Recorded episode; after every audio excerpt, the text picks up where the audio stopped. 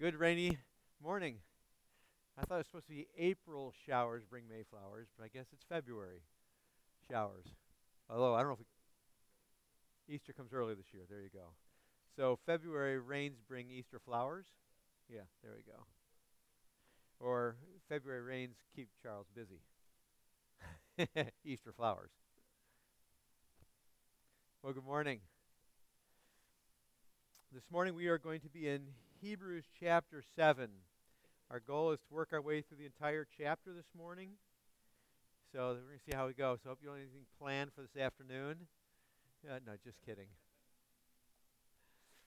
Um,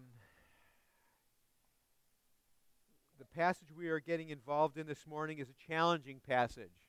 It's easy to get lost in the weeds.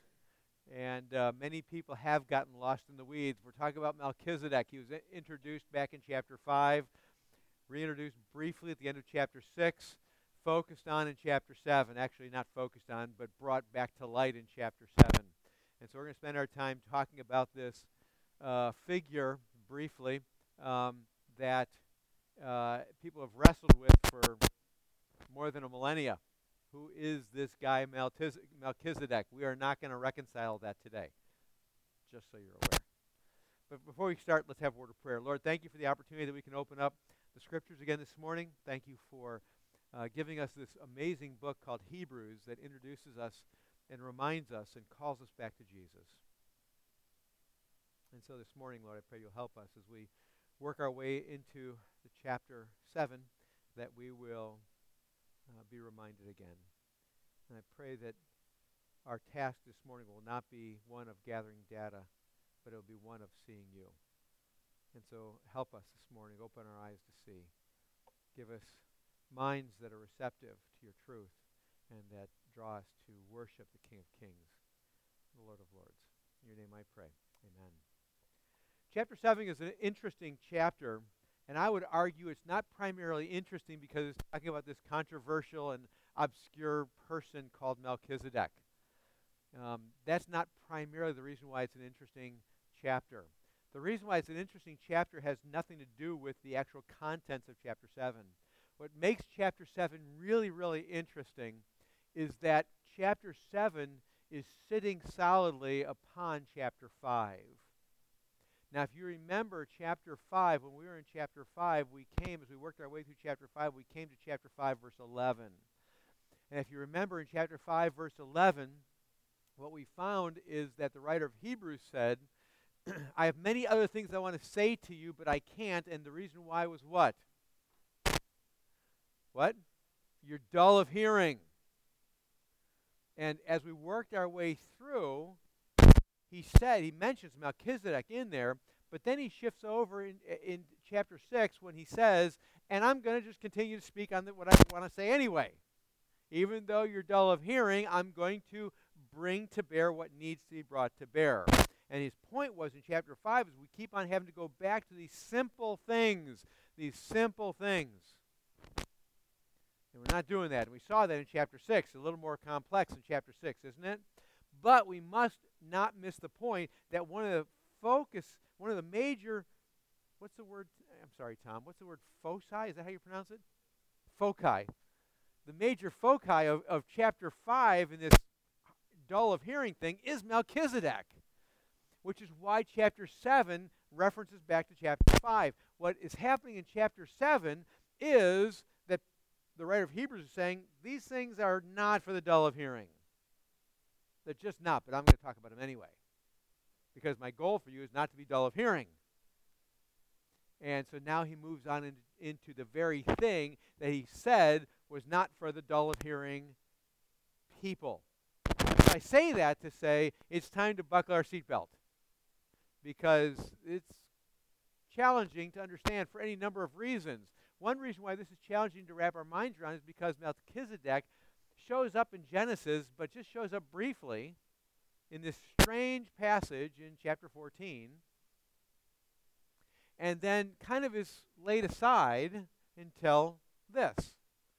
And and the writer of Hebrews references this story in Genesis and drives some very, very important points home. But if you read the story in Genesis, it makes your brain hurt because it doesn't fit in in what we know of the priesthood in so many ways. And Melchizedek is just this mysterious guy. And so when he comes back up in Hebrews, the goal of the writer of Hebrews is not to demystify him. So we're not going to demystify him. His goal is not to demystify him. His goal, as a matter of fact, isn't really even to talk about Melchizedek primarily. His goal is to talk about Jesus. We started out in Hebrews talking about the supremacy of Jesus. That's exactly what's going on here. As we work our way into the chapter, we're going to recognize, hopefully, that what, Jesus, what, what the writer of Hebrews is doing is trying once again to present from another angle the supremacy, the superiority of Jesus in very specific ways. So let's read chapter 7, and then we will try to unpack this text. I'm not going to exegete the whole passage. I'm not going to do that. We're going to pick and choose and recognize some things that are really important and focus on what's really being mentioned here. So, starting in chapter 7, verse 1 For this Melchizedek, king of Salem, priest of the Most High God, met Abraham returning from the slaughter of kings of the kings and blessed him.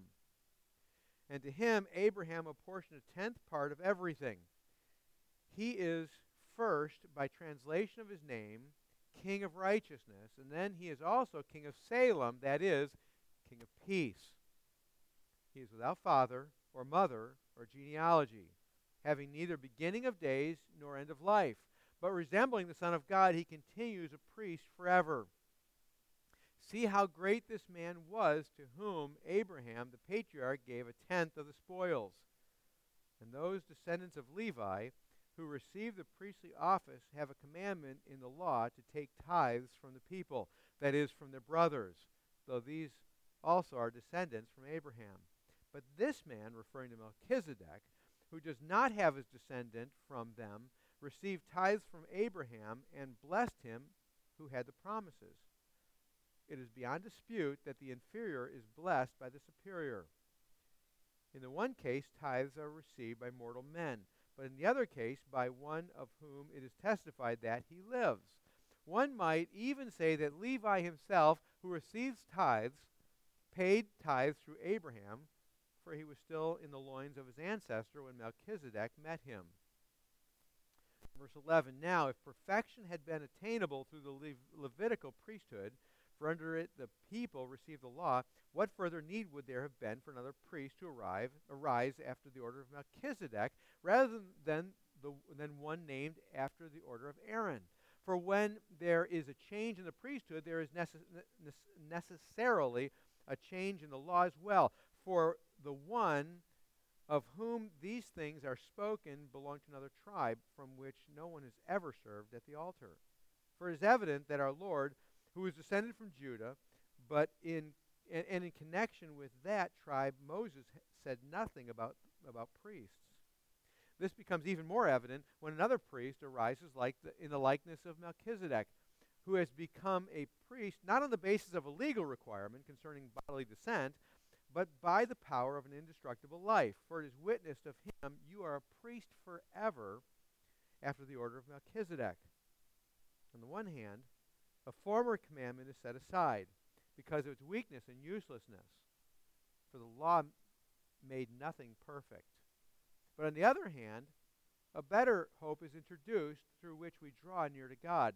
And it was not without an oath, for those who formerly became priests were made such without an oath. But this one was made a priest with an oath by the one who said to him, The Lord has sworn and will not change his mind. You are a priest forever. This made Jesus the guarantor of a better covenant. For former priests were many in number because they were prevented by death from continuing in, in office, but he holds his priesthood permanently because he continues forever. Consequently, he is able to save to the uttermost those who draw near to God through him, since he always lives to make an intercession for them. For it was fitting indeed that we should have such a high priest, holy, innocent, unstained, separated from sinners and exalted above the heavens.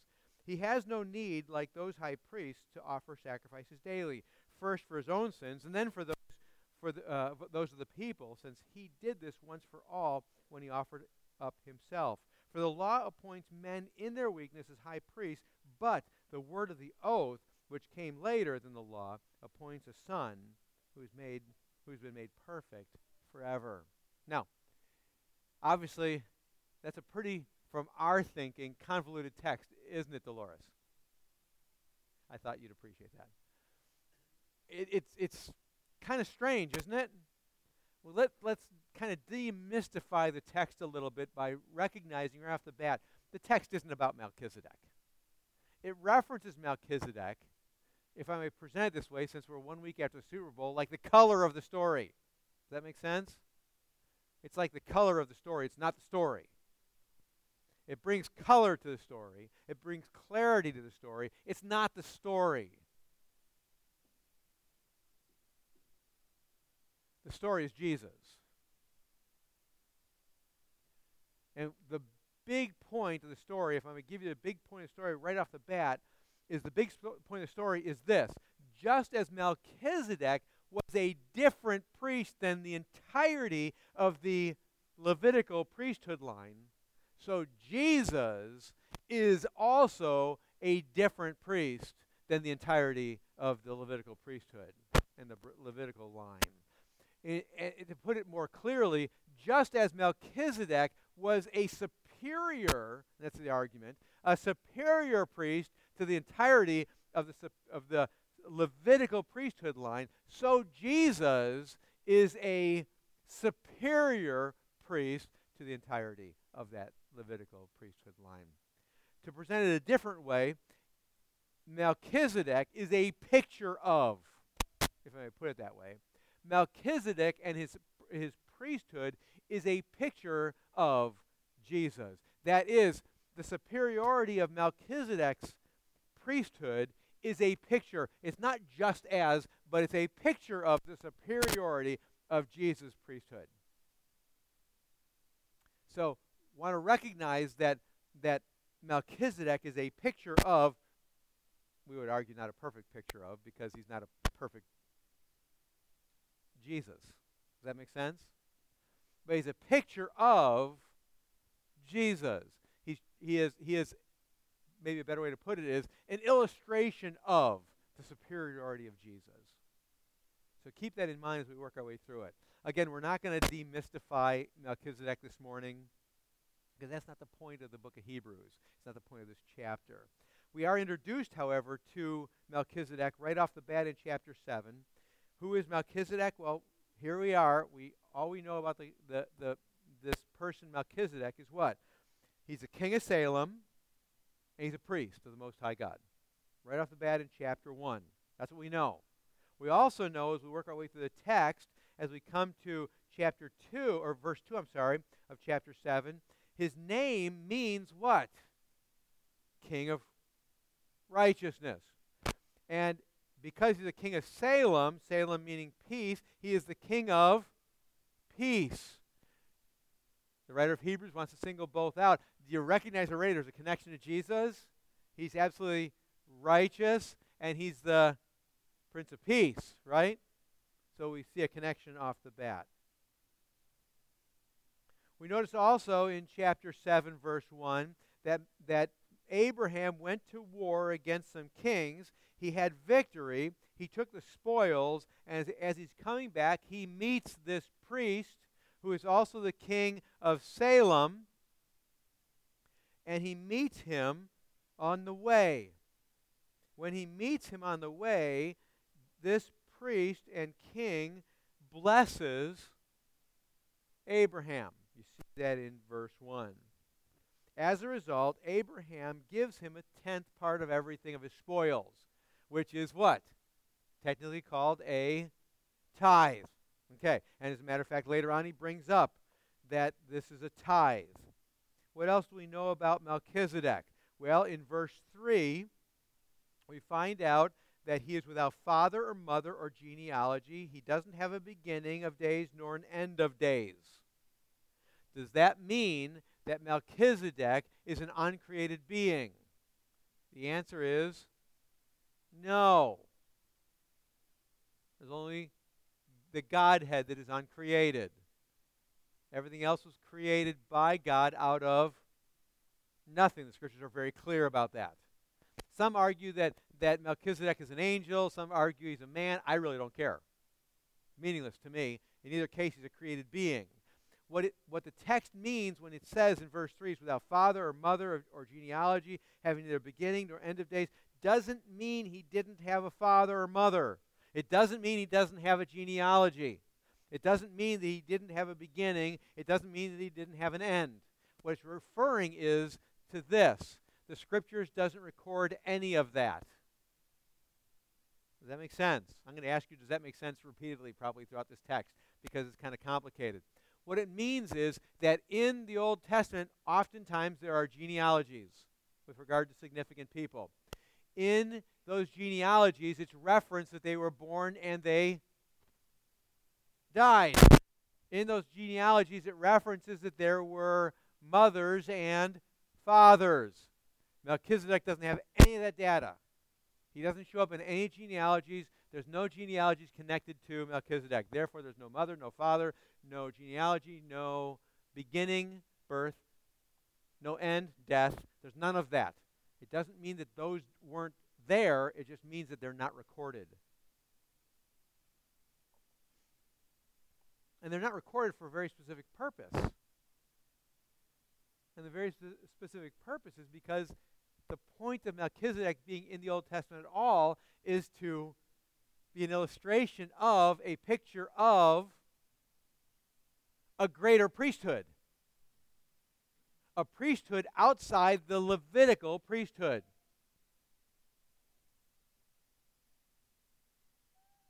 Goes on in verse 3 But resembling the Son of God, he continues a priest forever because there's no end recorded. It's as if he continues forever. Follow me so far? It's as if he continues forever.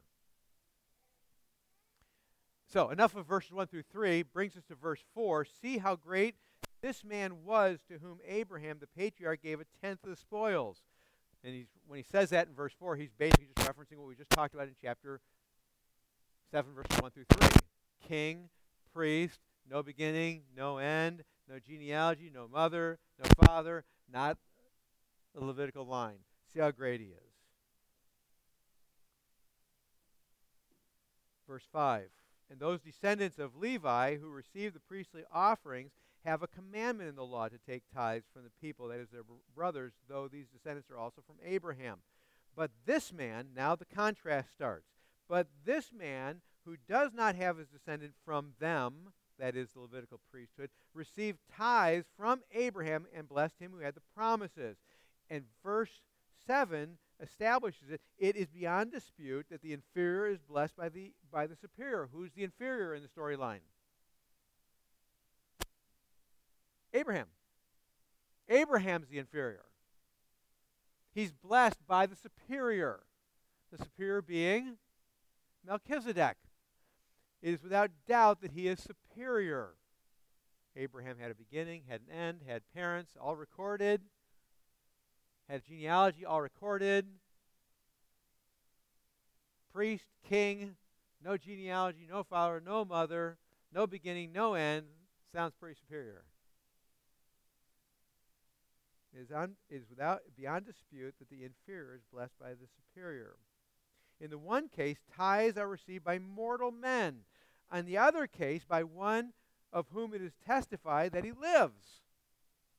One might even say that Levi himself, who receives tithes, paid tithes through Abraham, for he is still in the loins of his ancestor when Melchizedek met him, is simply to say that although, although Levi, who later on all the priesthood came out of, was not born yet, obviously Abraham being the first of the Hebrews, he was theoretically, the idea is, in the loins of Abraham, correct?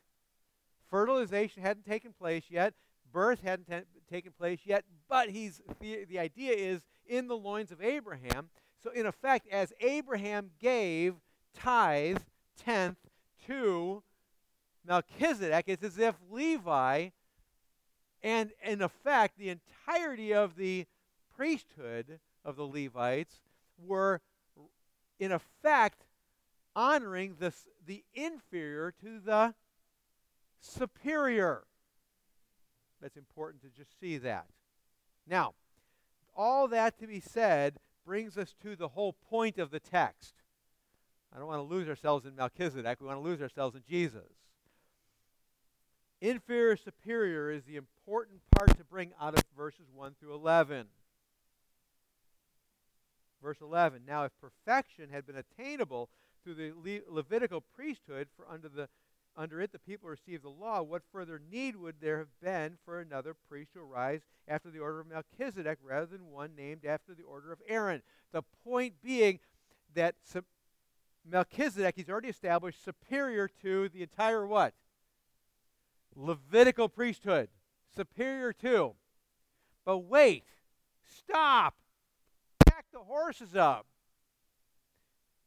Wasn't the entire law leaning on and flowing through the Levitical priesthood? The answer is well, yes. Absolutely it was. But wait a second, the Levitical priesthood, this is the argument of, of the writer of Hebrews, the Levitical priesthood is the superior or inferior line. Inferior line.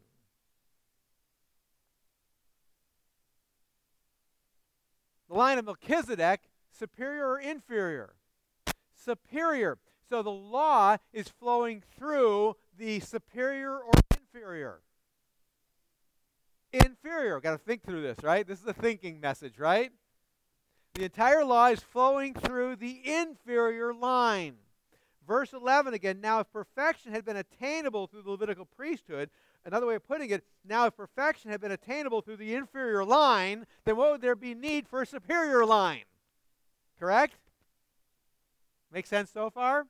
But the argument is that perfection can't be gained through the inferior line which is exactly what he says in verse 11. For under it, the people receive the law, but if perfection would come through the law, now we already established this in Hebrews, right? Perfection doesn't come through the law, right? So if if the law was so important, then the Levitical priesthood would be superior, not inferior. So it's really important we get things in order. Inferior priesthood means inferior law. Now, it served its purpose very well, didn't it? It didn't mean it was superior. It's still inferior. Because what does the writer of Hebrews already say? And not just the writer of Hebrews, but also what did Romans say? What did Paul say? And what did Peter say? And what did Jesus say? And the rest of the New Testament, and even the Old Testament, when you look at it, what was the purpose of the law? It was a schoolmaster, a, a schoolmaster that, that ultimately did what for, for, for the people? It pointed them to the reality they needed a redeemer. It served the purpose of condemning. That was its goal, that was its purpose. It was really good at that. But its purpose was not to achieve perfection, it was inferior from the perfection standard. It was absolutely inferior to the protect in, in the in the perfection standard. And that's why he says in verse 11 again, if perfection had been attainable through the Levitical priesthood, for under it the people received the law, what further need would there have been for another priest to arise in the order of Melchizedek rather than the one named after the order of Aaron? Now, let me just stop on this for a second, just by way of reminder. What did he just say about the law? In effect, he says, because the line of, of, of, of, the, of Levi is inferior, the law is also inferior when it comes to God, as in perfection. So, the reason why I stop in this for a second is just to say this. This is a reminder. Y'all know this. Question why do we continue to look to law? Really important question. Because although, why do we continue to look to law, right? Why do we continue to look to the law for our standard when the law is not for that standard? Right? Why do we continue to look to the law to evaluate ourselves? We would only look to the law if something greater hadn't been in place. But all the way back to Genesis, something greater had already been introduced. Hadn't it? I mean, it had been introduced on one level in Genesis chapter 3, but introduced at a whole different level with Melchizedek. And as we look at who Jesus is and what he claims to be in chapter 7, we have to continue to ask ourselves a really important question. Why do we keep looking to how well we keep the law? How well do we do with regard to the law? Because by us doing that, and we do it, don't we? Don't we? We do it all the time. As a matter of fact, sometimes we even add more laws to it. Do you realize when we do that, what we're doing is we're denying the superior, and we're saying we're okay with the inferior.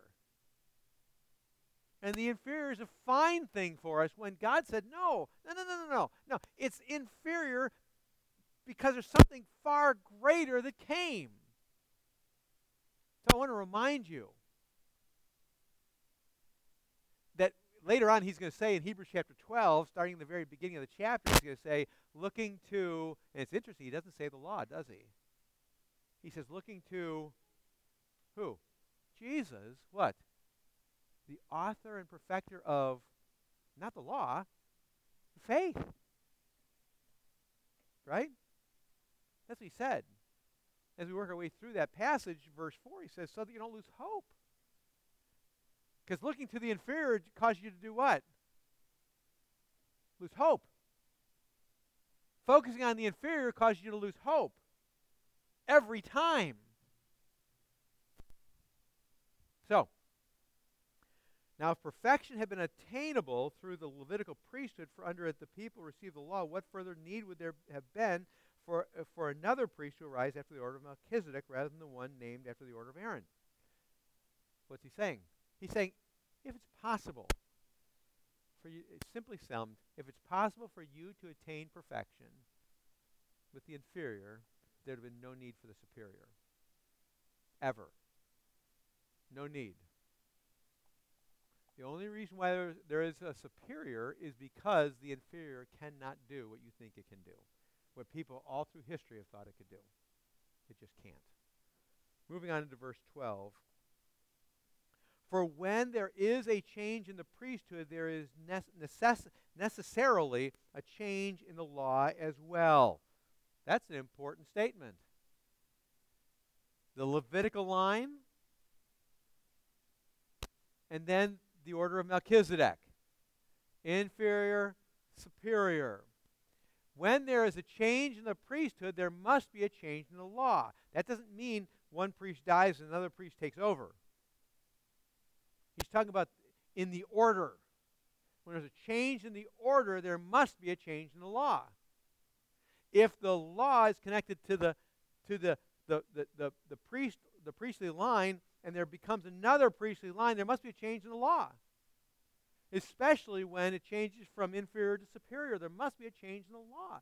So why are we looking to that when we have this? Because it has to be changed. Verse 13.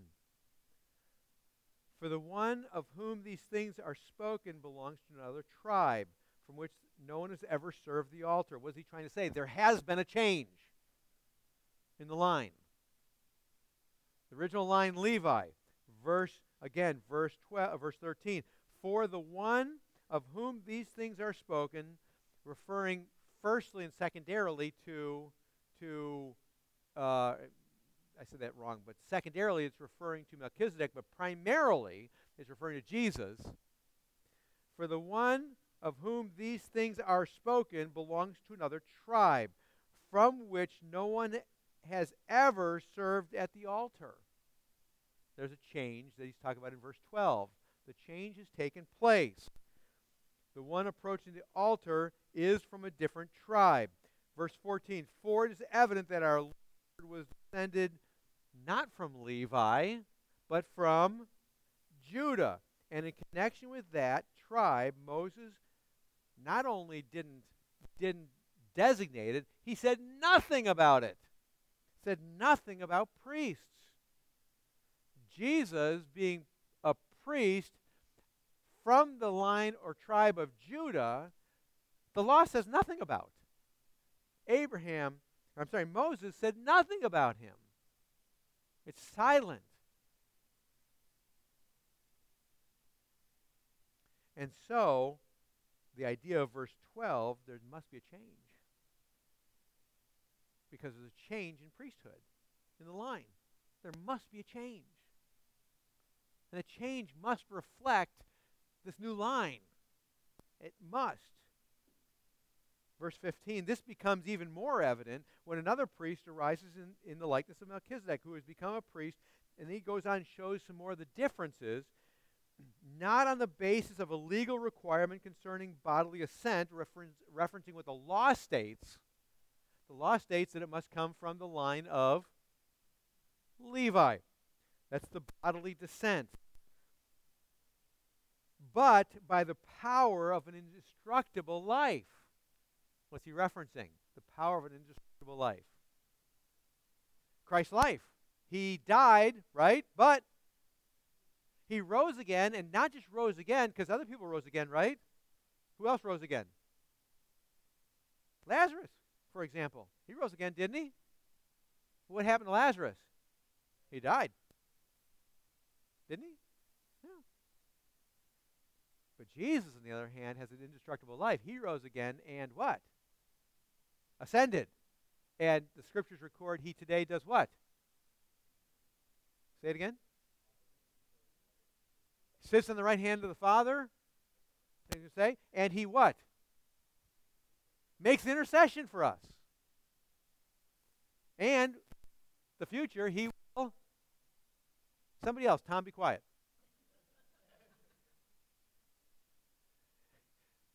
Somebody? He will. He'll return. And he will judge. And he will ultimately fulfill the culmination of his rulership, right? And he will live forever. Right? It's uh, radically different, right? Indestructible. It Sounds kind of indestructible to me. And by the way, in the interim, all his enemies that would be attacking him, what are they going to do? Every knee will bow, and every tongue will confess that Jesus Christ is Lord to the glory of God the Father. Indestructible life. Verse 17. For it is witnessed of him, quote, You are a priest forever after the order of Melchizedek from Psalm 110. Verse 18. For on the one hand, a a former commandment is set aside because of its weakness and uselessness. For the, for the law made nothing perfect. So he's expanding on his further discussion of the law, or his previous discussion of the law. But on the other hand, a better hope is introduced through which we draw near to God. What is he saying? In 18 and 19, here's what he's saying. When the new priest came, that is the superior superior priest came, when the superior priest came, as we saw before, verse 12, change in the priesthood means a necessary change in the law. When a new priest came, what happened? Verse 18 and 19. The commandment, the former commandment, is what? Set aside. Why? Because of its weakness and uselessness. And again, for the law made nothing perfect. Now, we want to remember what Jesus said I didn't come to what? To do away with the law or to destroy the law, but to, to, but to fulfill it. Because the whole law focused ultimately on him as the fulfillment of the law. So the idea here in verses 18 and 19, when he says, because of its weakness and uselessness, he's referencing the idea of verse 19 being made perfect. The old law was useless for that. It was incredibly weak. How weak? It was absolutely useless. It could not make anyone perfect. So it is set aside. It's a radical statement set aside. Not destroyed, Jesus' statement, not destroyed, fulfilled in Him, completed in Him, because it was focused on Him, the needed Redeemer. But on the other hand, a better hope is introduced through which we draw near to God. In other words, what he's saying is in the old law, it ser- served as a schoolmaster who ultimately served to p- condemn us, but this new law, right? This new law provided a hope where before there was no hope. The only hope that the old law offered was a hope that someone would come and fulfill it. Because the people under the law, what? Could not. It was useless, incredibly weak, to the point of uselessness for having an effect of making someone perfect. But this new priest came after the line of Melchizedek, and as a new priest, a new law is needed. And the new law that is brought in is introduced by this new priest, and it does something that the old law couldn't do, and that is it provides hope whereby we who are under this new priest are able to, what does the text say in verse 19? Draw near to God, whereas before we couldn't. Think about it. We know it. Even just physically speaking, who could go into the Holy of Holies of the New Testament? Just the high priest. And it was only because of the mercy of God, right? Did the high priest deserve to go? No. Every time he'd go, he'd sacrifice first for, we're going to find out in a few seconds, for himself and then for the people, right? His sins need to be covered because he's a sinner. Just like the people's sins need to be covered. But this new priest provides a sure hope because why? There's no more covering of sin. Instead, this new priest doesn't cover sin. He what? He removes it. And according to the bigger story of the scriptures, not only does he remove sin, but he does what? He gives what? He gives his righteousness. Doesn't he? He gives his righteousness. And therefore we have hope. And we can do what no Old Testament person could do. We can draw near to God, which is a very strong picture of we can enter the Holy of Holies. We enter his presence. We draw near to God. Because the old, which was useless to provide perfection, is superseded by a new.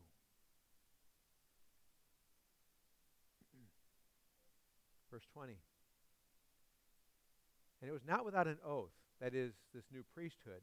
It was not without an oath, for those who formerly became priests were made such without an oath. The old priesthood, Levitical priesthood, was always made w- without an oath. It was made because of the, the birth. Absolutely, the bloodline. but this one was made but this one was made a priest with an oath by the one who said to him, The Lord has sworn, sworn and will not change his mind. You are a priest forever. It's the oath. And who made that oath? The Father did. God the Father made that oath. To the Son, the Lord has sworn and will not change his mind. You are a priest forever. Now, why is that so important? Why is that oath, oh oath so important? Because this makes Jesus the guarantor of a better covenant than the other than the last covenant. The former priests, talking about that former covenant, the former priests were many in number because they were prevented by death from continuing in office. But he holds his priesthood permanently because he continues forever. It's based on the oath. He continues in that priesthood forever. Consequently, he is able to save to the uttermost those who draw near to God through him, this new priest, since he always lives to make, as we said before, after I told Tom to be quiet, I believe. Huh?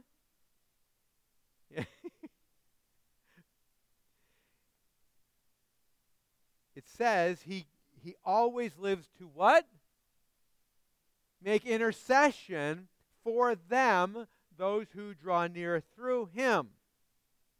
So, unlike the old, he's absolutely contrasted with the old priesthood. The old priesthood, at this point, they were priests for a while and then they died. They weren't able to make true intercession. All they could do in the Old Testament is, as I already said, do what with sin? Cover the sin. But in the New Testament, we have this new priest that doesn't cover, he removes, and therefore he can make intercession for us. Verse 26 For it was indeed fitting that we should have such a high priest and then he describes this new high priest, which is radically different, and we get the idea of the perfect superiority of this new high priest, right? Of the new priest. What does he say? He is holy, innocent, unstained, separated from sinners, and exalted above the heavens. He goes on, verse 27 He has no need, like those high priests, to offer sacrifices daily, first for his own sins, which he just referenced, and then for those of the people since he did this once for all when he offered up himself. Now, let me clarify something. He's offering himself up once for all, but this is where it's radically different. Remember what he just said? Verse 26 For indeed it, is, it was indeed fitting that we should have a high priest, holy, innocent, unstained, separated from sinners, and exalted in the heavens, above the heavens. Right? You get that? Verse 26? verse 27 when he says he has no need like those high priests to offer sacrifices daily first for his own sins he has no, no need to offer sacrifices for his own sins that makes him different from all the rest of the priests why because he's holy unblemished separated from sinners on and on all that package in verse 26 he has no need to offer sacrifices for himself first and then for those of the people he doesn't have to continually daily offer sacrifices for the people. Got to separate those two things and understand what he's saying there. He no longer has to, he never had to offer sacrifices for himself, and he no longer has to uh, uh offer sacrifices daily for the people who are sinners daily. Are they not? He does not have to offer sacrifices daily for them. Why? Because just as he, the priest, is superior to the Levitical line, so the law of the of, of this new high priest, new priest, is superior to the old law of the old inferior priesthood, so his sacrifice is superior to the old sacrifices. You see, it's superior in every way. The priesthood line is superior, the law is superior, the sacrifice is superior. The sacrifice before was a daily sacrifice. Now it's a once for all sacrifice. He sacrificed himself. It was a once for all sacrifice that he offered himself up. Verse 28 For the law appoints men in their weakness as high priests, but the word of the oath, verse 21, the word of the oath, which came later than the law, appoints a son who has been made perfect forever. The line in the Old Testament, inferior to this New Testament line. The law of the Old Testament, inferior to the new law. The sacrifice of the Old Testament, inferior to the new sacrifice. In every way, superior. What's the point of this? The point of this text in verse 27 is to remind, in, I'm sorry, chapter 7, is to remind you and I that Jesus is superior to these things. Which is why we ask the question why do we keep looking to the law? It's a really important question. It doesn't mean that the law has no purpose. We've talked about that before. It doesn't mean that the law has no purpose. But the law is not the standard. It's been done away with because it was fulfilled in Christ. If it was fulfilled in Christ, then the standard is the one who fulfilled it, right? That's the standard. The one who fulfilled it is the standard. And the only way that can be superseded is someone superseded Christ. But what does John say? No one is greater than Christ. So no one's going to supersede. Which is why, going back to Hebrews chapter 12 again, which we haven't gotten to yet, we look to not the law, but we look to Christ, the author perfecter of faith. The answer is not when we're having a bad day or life is going rough, the answer is not look to the law. That's not the answer. It never is. Not not not today. It's not look to the law. It's look to Jesus. Now, here's what's going to happen. When we look to Jesus, you know what's going to happen? We're going to find ourselves looking at law, aren't we? Because we're going to look lovingly at the one who has loved us, our great high priest. We've said this before. And we're going to find ourselves saying, How can I love the one who has first loved me? The law functions as a really important purpose, but it's no longer the standard. It's not at all the standard. It's been superseded with a new law. And what's the new law? He doesn't say it here. What's the new law? It said in Galatians, and it said it said in several books of the New Testament. What's the new law? What is it? The love of Christ. Absolutely. The new law is love of Christ. The new law is love. And it all flows out of that. That's the determiner. By the way, guess what? We can't even understand love unless we look to Jesus. Can we? Like in a few in, in a week, in less than a week, in what, three days, we're gonna celebrate what? Valentine's Day. Why is it only girls said that? I know, but it was only girls that said it. I didn't hear any guys say it. That's interesting. But in three days, we're going to celebrate Valentine's Day, right? Well, some of us will. Celebrate Valentine's. There's no requirement to celebrate. We're, we're free. Many of us will probably celebrate Valentine's Day and, and express our love for our spouse. You know something? You don't have a clue what love is. Jim, if you're going to take your wife out for dinner, well, you don't have to say if you are or not, but if you're going to take her out for dinner on Valentine's night, you're going to give her a new chainsaw, right? Yeah. you don't have a clue how to show love to your wife. You know that? Your wife knows it. you don't have a clue because you're not the standard.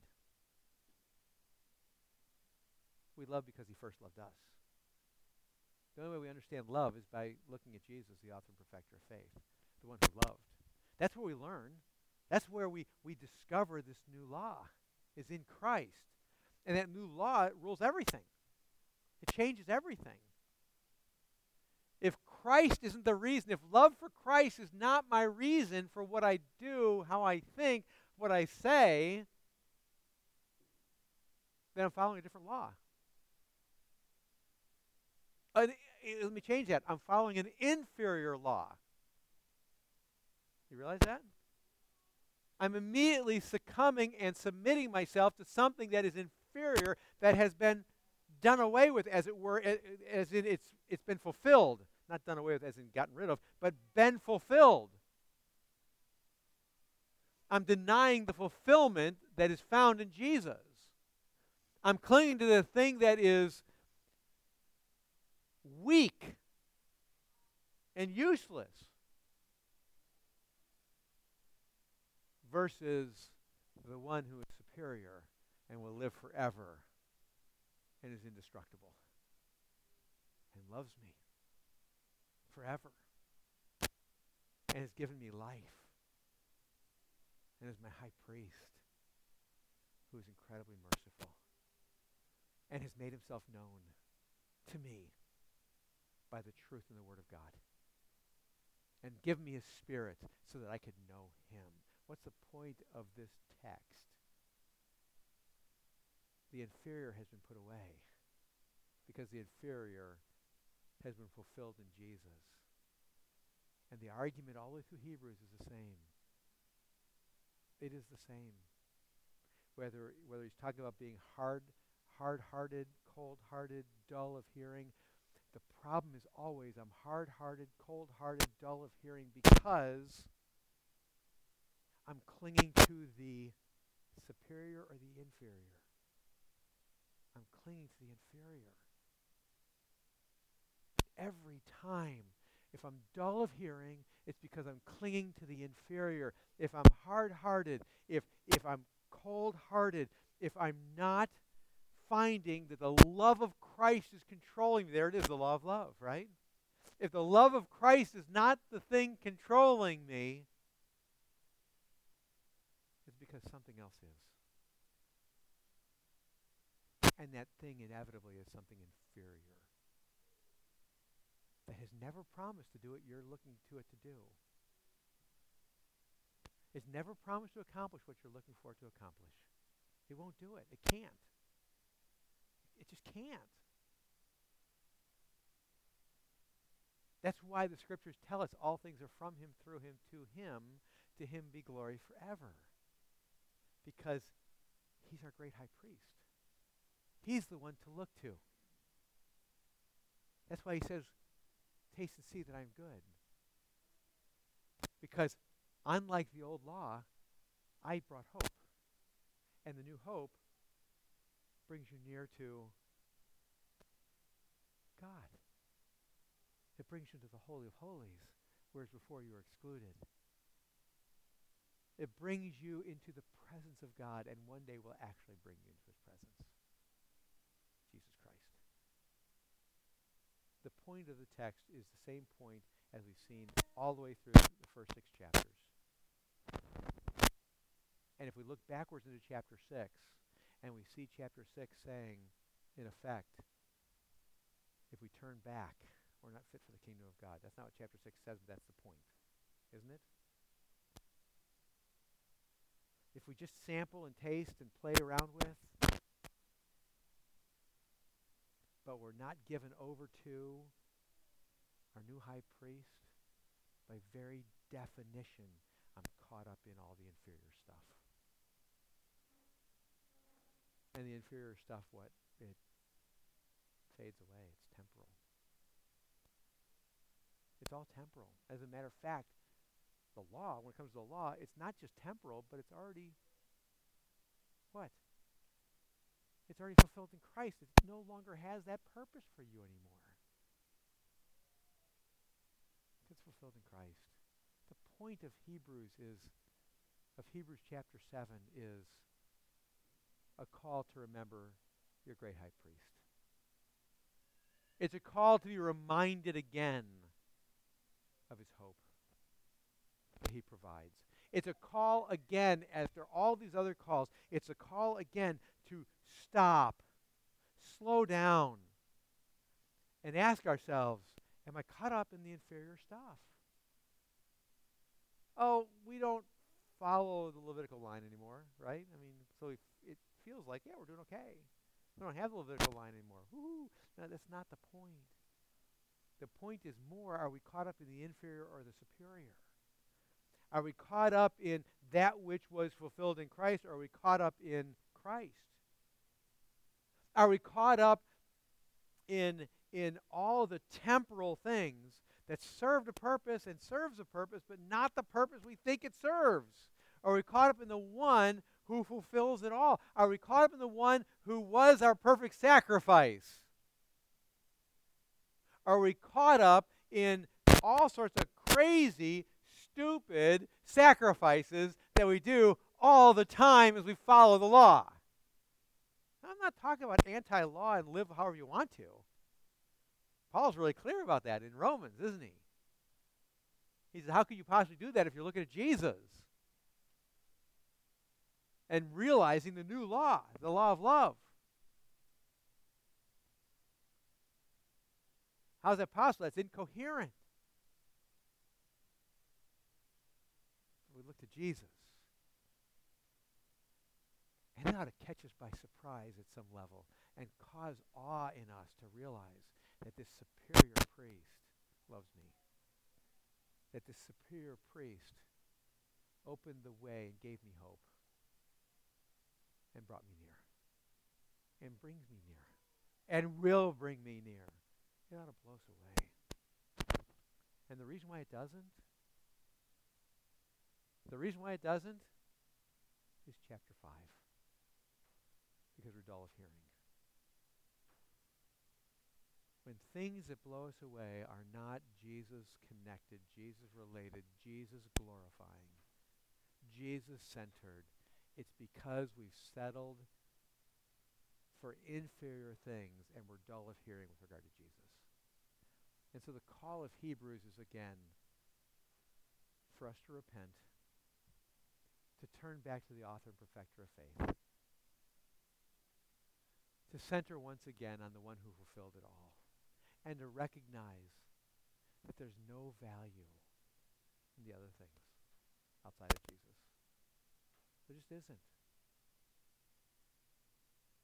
The value of these other things are only found in Christ, whatever those things are. We must not look at the stuff, the fabric of our lives, as we so often do, and see them as superior to Jesus. We see them as flowing from, through, and to. We must, because that's who Jesus is. So if this doesn't move you, it's because we're, I'm not talking about my message, I'm talking about this text. If this doesn't move you, if this doesn't doesn't thrill you, if this doesn't make sense to you at some level, it's because we're what? Dull of hearing. Come back to Jesus and discover what he said is true. Drink and keep drinking, and out of you will flow rivers of living water. Taste and see what? That the Lord is good. He does satisfy. He does. Always. That's who he is. It's the law of love. Let's pray. Lord, thank you. these, this text is challenging, but it's not primarily challenging because of the way that the writer of Hebrews wrote it. It's not primarily challenging because it's so complex, although it is. It's not primarily challenged, challenging because, to understand that is, because we don't experience the priesthood of Levi. It's primarily challenging because we are dull of hearing. We struggle with hard hearts and cold hearts. And so we ask you again to soften our heart, warm our heart, sensitize our ears so that we, we know you, so that we hear you. In the mid the the cacophony of noise all around us all the time, that we will hear and see and enjoy you. So please help us. In your name I pray.